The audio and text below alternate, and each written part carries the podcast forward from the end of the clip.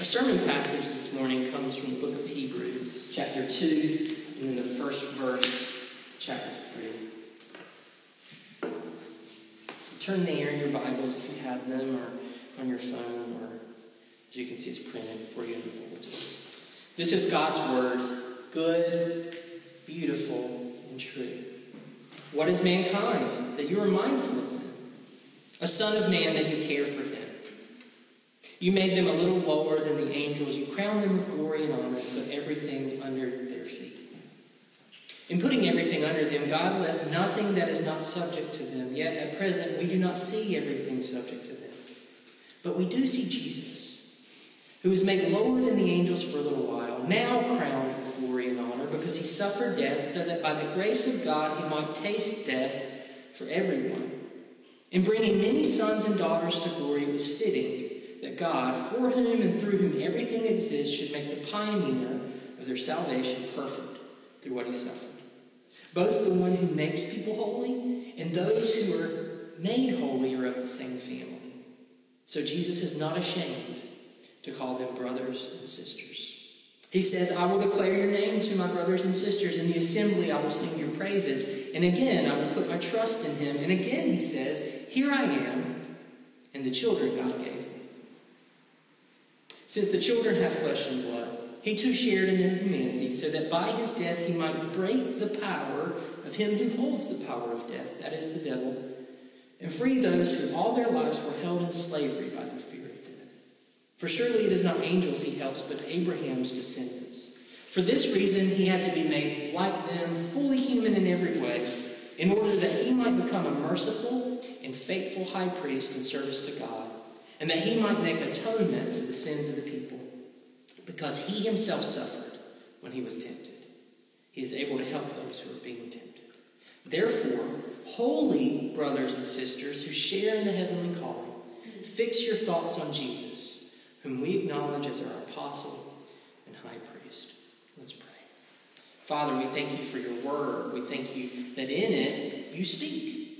You speak to us right now by your Spirit, confirming to our hearts the good news of your gospel. So I pray in these moments, open the eyes of our hearts to see the glory and the beauty of Jesus, to see your purposes for us in creation and redemption. Confirm to our hearts your love for us. We pray all this in the name of Jesus. Amen. So I'm an only child, and I'm a kind of classic only child. Mom, you don't get to say anything right now. I'm going to tell on myself. But I'm a classic only child, which means that in part I've never been good at sharing. I haven't. I grew up in a family where I was the main attraction, at least in my own mind. So my toys were my toys. I didn't have to share them with anybody. My toys were my toys. Friends could come over and play, and they often did, but they were playing with my stuff. And eventually they went home and left my stuff with me because it was mine. Now, my parents did a good job of curbing that a lot, I think, so I wasn't a complete terror to my friends. But I developed a clear understanding of things. This thing is mine, it belongs to me. And if I let you play with it, it's because I'm gracing you and allowing you to play with my stuff. It's mine, it's not yours. It's very clear it belongs to you. Sharing was not an easy thing for me. Now, gratefully, one of the things we celebrate at Christmas is that's not true of God. That's not true of Jesus. That's why we actually have something to celebrate on Christmas. Not just some idea of peace on earth that never gets defined, but we celebrate that in Jesus we have a revelation of who God is, and we discover that God is not someone who says mine and holds everything to himself. That He's a God of love who opens up that love to include us.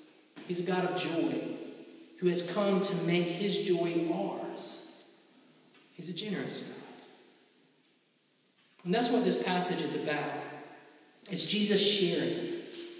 Not in the sense of sharing some toys, but a sharing in a much deeper way. A sharing that isn't just a kind gesture, but it's a transformative sharing that's done by Jesus.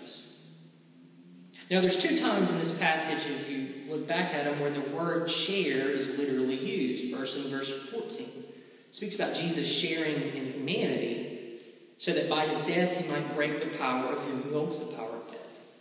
And free us from slavery to fear of death. And it's also used in that last verse we read, the first verse of chapter 3. It says, We share in what? A heavenly calling. Which, is, which means to say we have a share in the glory that's talked about at the very beginning of our passage that belongs to Jesus, who's been resurrected from the dead and glorified in the presence of the Father. That heavenly calling that he talks about in verse 1 of chapter 3, that's what we share in because Jesus in verse 14 has shared in our humanity. So I want to look at both of these things a bit. That because Jesus shared in our humanity in every way, we can take heart that God's purpose for us to crown us with glory and honor, to cause us to be recipients of his love, that delight in that love, that that purpose will be accomplished because it already has been accomplished in Jesus who stands with us. First, let's consider the ways that Jesus shares in our humanity. Look with me again, uh, verse uh, 10. Verse 10. It speaks in bringing many sons and daughters to glory. It was fitting that God, for whom and through whom everything exists, should make the pioneer of their salvation perfect. That word can also be translated as complete A complete Savior through what he suffered. Now, you might be thinking, wait, what does it mean for Jesus, the Son of God, to be made perfect? I thought he was perfect. And if you're thinking that, good. That means you're recognizing a basic doctrine of Christianity that Jesus is God and God is without flaw. God is perfect. What the verse is talking about here is not that the eternal Son of God needed to be made perfect. It's that when he came and he took on flesh, he came as what? A little baby. He didn't just show up as a grown man. He started where we start.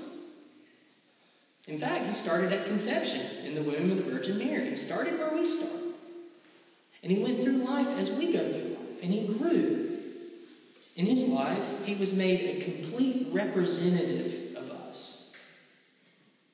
He was made our, uh, as it says, our pioneer of our salvation kind of the one who goes first. He was the head. And he was made like us in every way. But that didn't happen in an instant. Because we are, as human beings, we don't become who we are in an instant. We live through time. We grow. We have experiences that shape us. And so when God came to earth as a human being, he did too.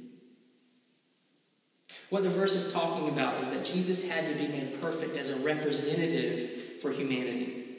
Earlier in Hebrews 2, which we looked at, he quotes, I, I wrote it wrong in the bulletin, not Psalm 18, Psalm 8, which speaks of why God created human beings in the first place. He created human beings to be crowned with glory and honor. That's the purpose for which God created human beings. In his image, to be reflections of his glory, and to live in this relationship with him, the God of love and joy, where we are crowned with that love and joy. Becomes this, uh, this, this, this cycle of receiving. That is what it means to be made as a human being, to be a receiver of God's grace. It's basic to what it means. So that's why we were created in the first place, to be crowned with glory and honor. Now, we live in a world where we don't see that. Selfish rebellion against God and sin has taken this original purpose way off, track. way off track way off track. And I don't just mean the individual sins that we commit. Scripture doesn't just talk about individual sins like transgressions, it does speak to that, but it also speaks of sin as this marring of our nature. Like we are created to be crowned with glory and honor. We are created to be in this relationship where we are receiving God's grace, but sin has marred who we are. And it has broken that connection. It has made us uh, to use an image that Augustine in the fourth century and, and Martin Luther in the 16th often referred to, sin has made us like trees that have turned in on themselves. Trees are made to receive nourishment from what? Their roots, water in the ground, and from sunlight.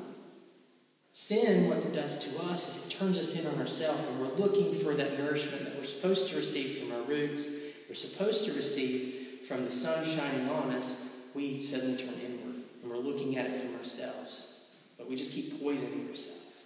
We're closed off from the way we were made to exist.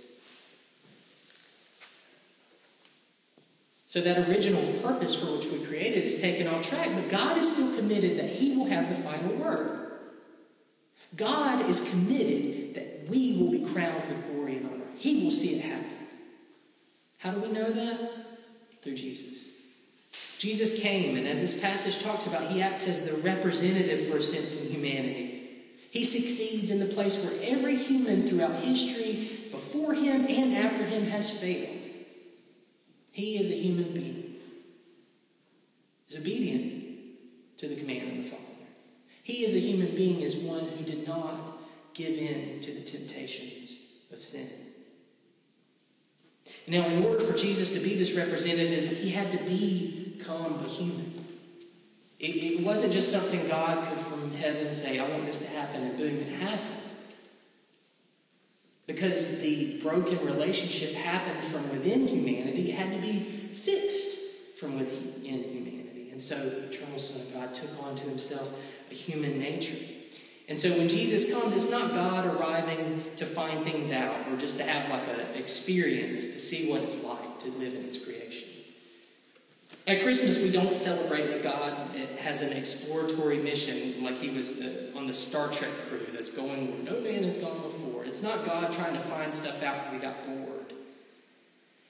It's not God as a zoologist who lives among chimpanzees to study their way of life. At Christmas, we celebrate that God became man so that he might live like us, that he might die like us, and that he might rise again from the grave, all on our behalf, for our benefit. And that explains the why of him being, being uh, needing to be made perfect. So that he could represent us in every way, but how was he made perfect? Look at verse 10. It says through suffering. Now, is it talking about his suffering on the cross? Yes, of course. This passage speaks a lot about de- the death of Jesus, who was out without sin, who had not earned death himself. But that's not the only suffering that it's talking about. Because that's not the only kind of suffering we experience. Further down in verse 18, it speaks of Jesus being tempted in every way as a type of suffering. And that this being tempted is the reason why he can help us when we are tempted. Because he has shared in our humanity.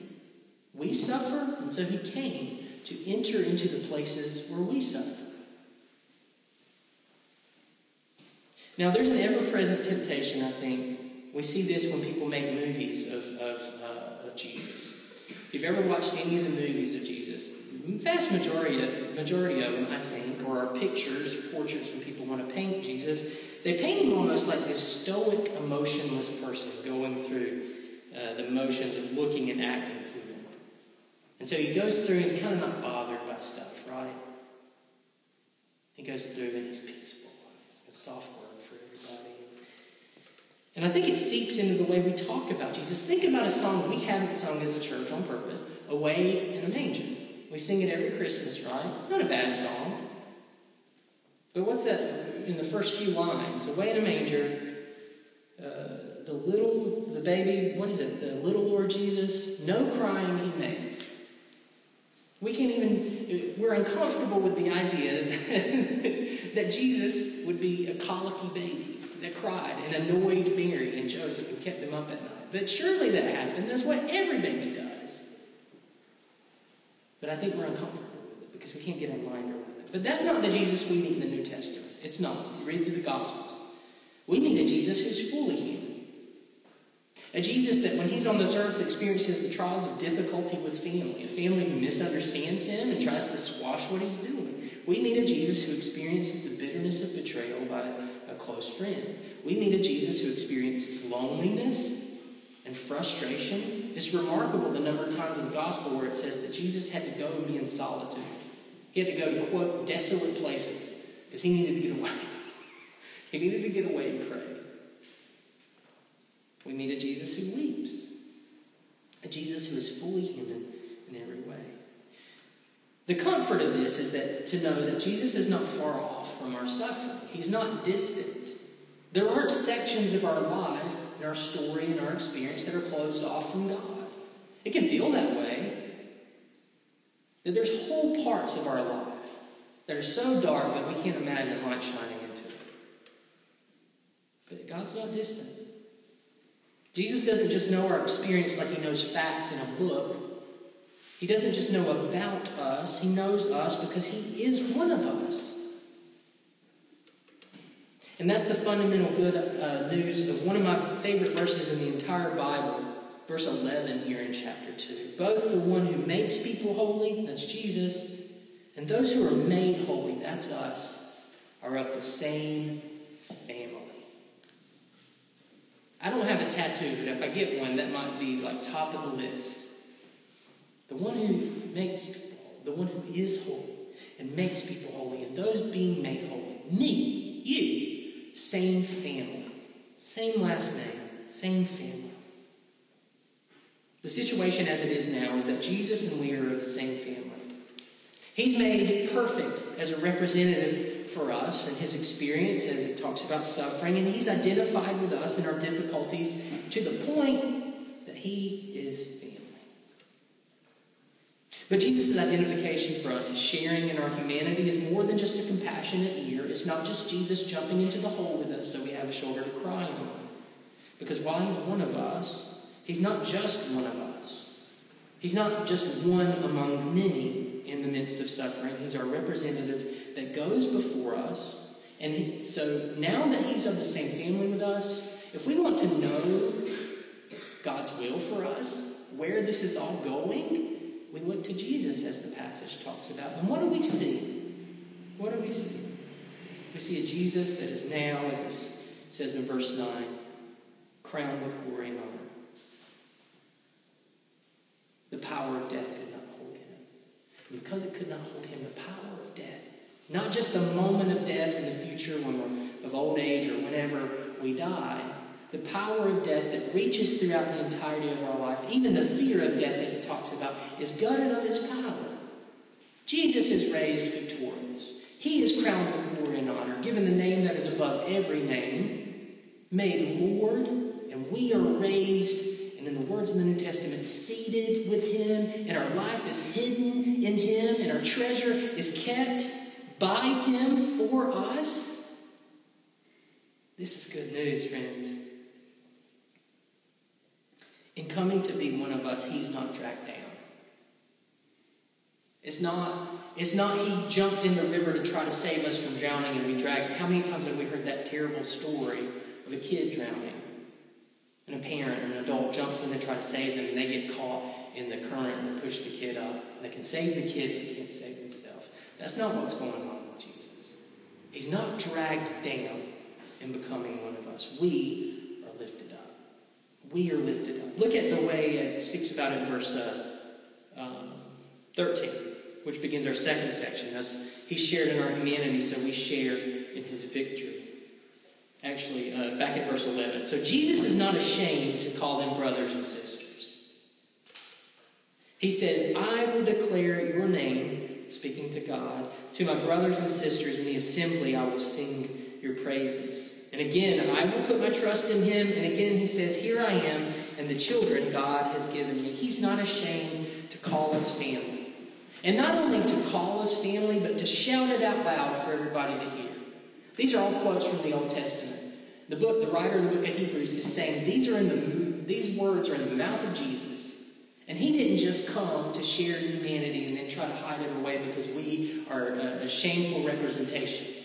Because we're black sheep and he's kind of we're the weird cousins that show up at Christmas time for dinner and you don't really want to talk to them because they're odd and you don't know what's going on in their lives. No, this is Jesus who has become family with us, who is making us holy, who is shouting it out for everybody to hear. This is my brother, this is my sister, this is my family. Verse 12 and 13 picture Jesus doing two things. The, first one, notice it says that he will sing God's praises in the midst of his family. The other thing it says that he will not only say, Here I am, but he says, Here I am and the children God has given me. In other words, Jesus does not stand alone. He brings us with him, that we stand with him. He identifies with us so that we might identify with him. Now, that first quote, that will declare your name in the midst of the assembly, my brothers and sisters, that's actually from Psalm 22, which is interesting. Because when Jesus is dying on the cross, and he says, My God, my God, why have you forsaken me? That's the very first verse of Psalm 22. Same song. Same song, Psalm 22. It begins with that this cry of anguish of Jesus on the cross, experiencing the wrath of God against sin. But the good news is that Psalm 22 starts there, My God, my God, why have you forsaken me? But it doesn't end there. It does not end there. After the deep cry of anguish the perceived rejection by God, that psalm eventually sounds a note of hope. It was originally written by King David. But it's the psalm that Jesus reached for in the moment of his deepest anguish. God will prove himself again, as he has in the past, as one who vindicates and rescues, rescues his people. It begins with, My God, my God, why have you forsaken me? But near the end of the psalm, written by David, we read that David fully expects deliverance from the Lord, which is why he says, After I'm vindicated, I will declare your praise to my brothers and sisters in the midst of the assembly. He looks forward to a day when his perceived rejection by God will lead to him standing in the midst of his family, speaking of how God has delivered him. Why this is noteworthy here, why the book of Hebrews reaches for this, is because here these words are found in the mouth of Jesus. It's, the psalm, it's from Psalm 22, yes, but it's no longer that cry of anguish. Jesus seated on high, Jesus crowned with glory and honor, is no longer saying, My God, my God, why have you forsaken me? He will never cry that out again because it's finished. But now, having defeated death, having risen from the grave, he, grave, employed in this, declaring God's name to his family, singing God's praises in the assembly. The reason I'm pointing this out is because this is what this means that here, in this room, today, in our worship, Jesus Christ is not only present with us in this assembly, he's also singing among us and singing with us. In Hebrews 2, it points to the truth that the worship leader this morning is not me. The worship leader in our midst that makes this actually matter is Jesus. He inhabits he declares this morning in that call to worship, in that assurance of pardon, in these words right now, in the benediction at the end, he declares to us the praises of God. He is our worship. Now, I spoke a few weeks ago about the idea of a priest. Priest represents God to people and people to God. Well, Jesus does that as our great high priest. And so, not only is Jesus in our midst declaring God's praises, not only is He the one speaking in the call to worship, the assurance of pardon, the benediction, He's also the one that makes sure our prayers are heard as well. We can be confident that we're, we're heard because He stands as our high priest to represent us to God, not just God to us. So, our prayers are prayed in the name of Jesus and they are heard in the name of Jesus. Not because we carry a bunch of merit, not because we pray beautifully enough or long enough for God to hear us, but because we are heard ever and always by Jesus. And our songs are heard and are beautiful in the ears of God, not because we're great singers, and we actually are. We have some really great singers in this church, but our songs are on key. Our songs are beautiful in the ears of God because Jesus sings in our midst. He sings with us. He's like the really good tenor in the bad country choir that lifts everybody up. That's Jesus. He's identified with us, but again, we don't drag him down, he lifts us up. In Christ, even our off key, joyful noises are purified in the glorious praise to God. Now, time doesn't permit, I won't dive deep, but the second set of quotes where he speaks, I put my trust in him, and here I am, and the children God has given me, they're from Isaiah chapter 8. And it communicates to us what we're told in verse 11. He's not ashamed to call us family, but he's pleased to stand with us by his side. Now, if we're honest, we might scoff at this. We might question the wisdom of Jesus being glad to identify with us. But this is the kind of Savior that Jesus is. He's not ashamed to come to us, we who in so many ways are lowly and dirty and stained with sin, because he will not be polluted by us. He will not. Rather, we are cleansed by him. And so those deep, dark recesses of sin in our heart, Jesus goes there. And grace, like always, like water, runs to the deepest part. But in going there, he is not stained. We are cleansed. If you go through the Gospels, you'll see often Jesus goes and he touches people he's not supposed to touch. He goes to places that would make everybody else, according to the, the, the laws of Leviticus, unclean. But in Jesus going there, he makes those places clean. He makes those people clean. That is what he does. Because the holiness of Jesus is not one that obliterates us in our sin. The holiness of Jesus is a holiness that makes holy and that creates relationship. Our sin, even at its most pow- powerful point, has no power over him. And that's what it speaks about in verses 14 and 15. Since the children have flesh and blood, he too shared in humanity, so that by his death he might break the power of him who holds the power of death. That is the devil and free those who all their lives were held in slavery by fear of death. By death, what? Was he overcome by the power of sin? No. By his death, he broke the power of the devil. Evil is not just this faceless, purposeless, purposeless darkness that overwhelms us. In pointing to the devil here, there's a purposeful personality driving the evil in this universe. It is set to frustrate the purposes of God. We were created to be crowned with glory and honor. The devil hates that. So he seeks to frustrate those purposes. And here's the bad news for us, actually, for human beings, is that the devil is armed with good material.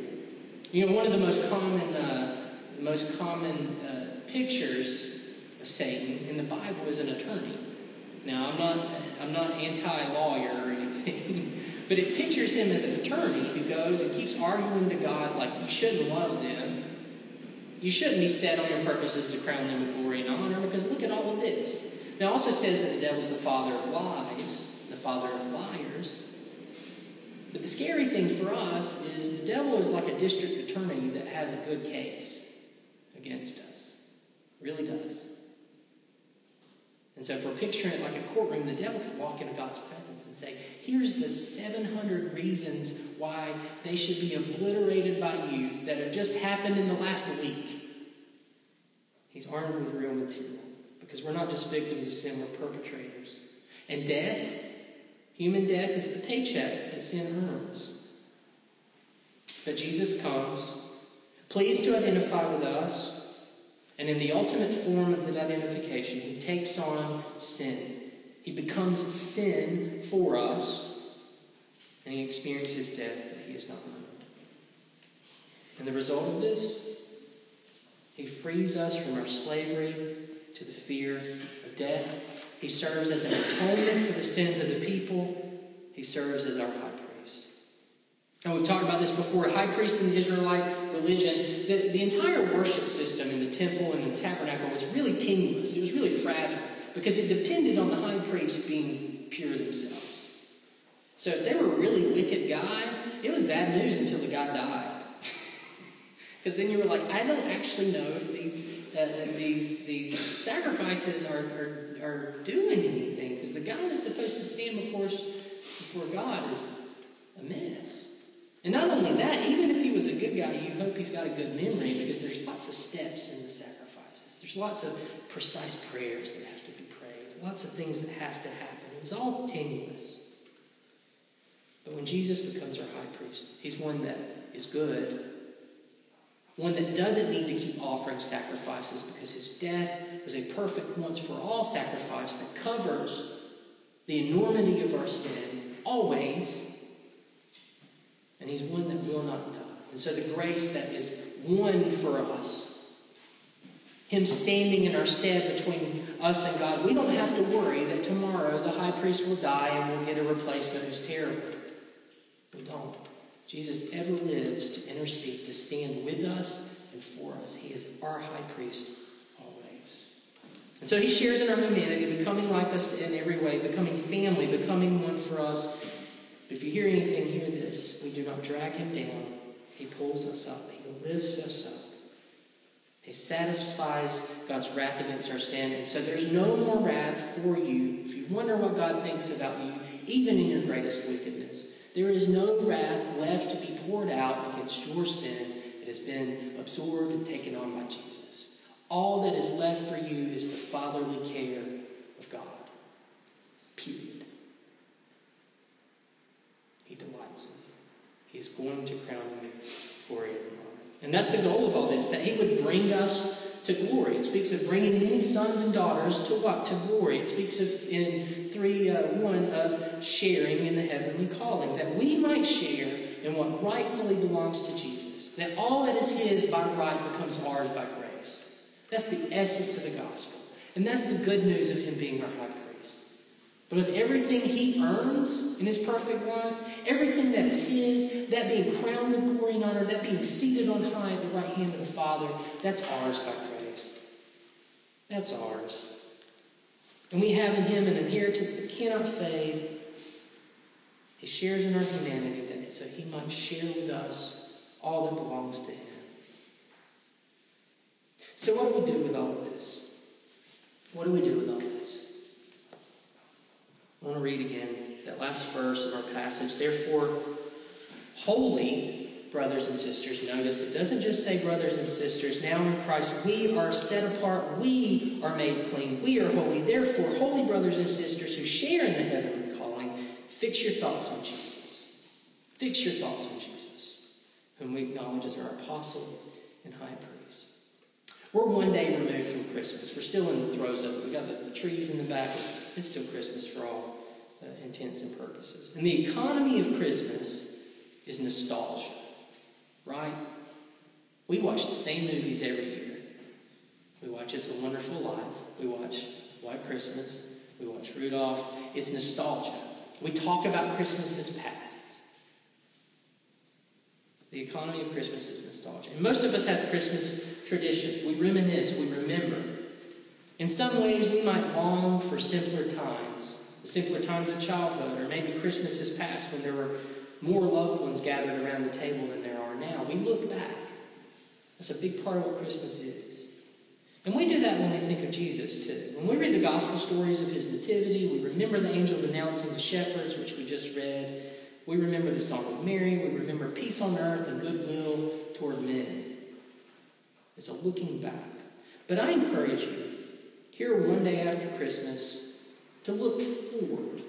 Not just back, but to look forward.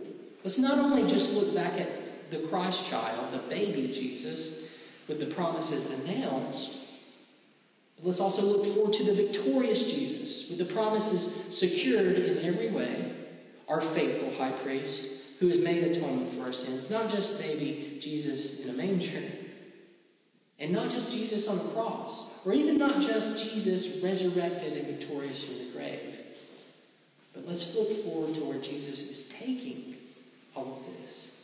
The Jesus who, even right now, is not ashamed to be called one of us, who's not at a distance, who right now is singing in our midst, who's about to serve us here at this table of his body and blood. The Jesus who's not afraid to say, Here I am, and the children God has given me. The Jesus who promises to bring us to glory. And let's fix our eyes on Jesus, not just looking back, but looking forward, because he's the one who can give, us hope and assurance. Jesus, who is the one who is able to give us that which he promises, who will crown us with glory